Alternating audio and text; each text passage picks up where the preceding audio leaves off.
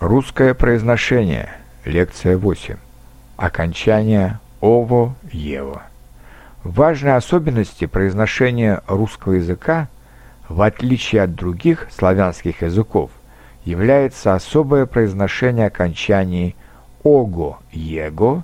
Мы их произносим как ова ева. Большого, синего, доброго, второго, московского и так далее. Попробуйте послушать и произносить со мной вместе предложения, которые содержат такие окончания прилагательных и местоимений. У моего брата есть сын.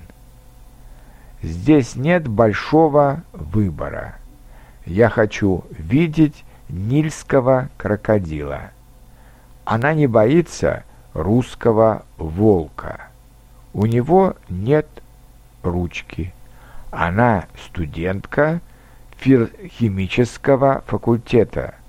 Мы познакомились со студентами филологического факультета Московского государственного университета. Я хочу открыть секреты английского языка. Мне нравятся звуки итальянского языка. Он ученик второго класса. И последнее. Меня спрашивают, почему в русском языке слово «сегодня» мы произносим «св» вместо «г» «сегодня». И вот мой ответ.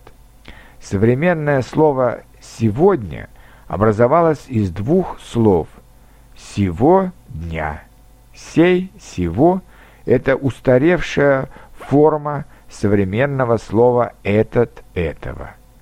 Оно сохранилось в слове «сегодня» и произносится по правилам произношения окончаний «ово», «ева», о котором мы говорили сегодня.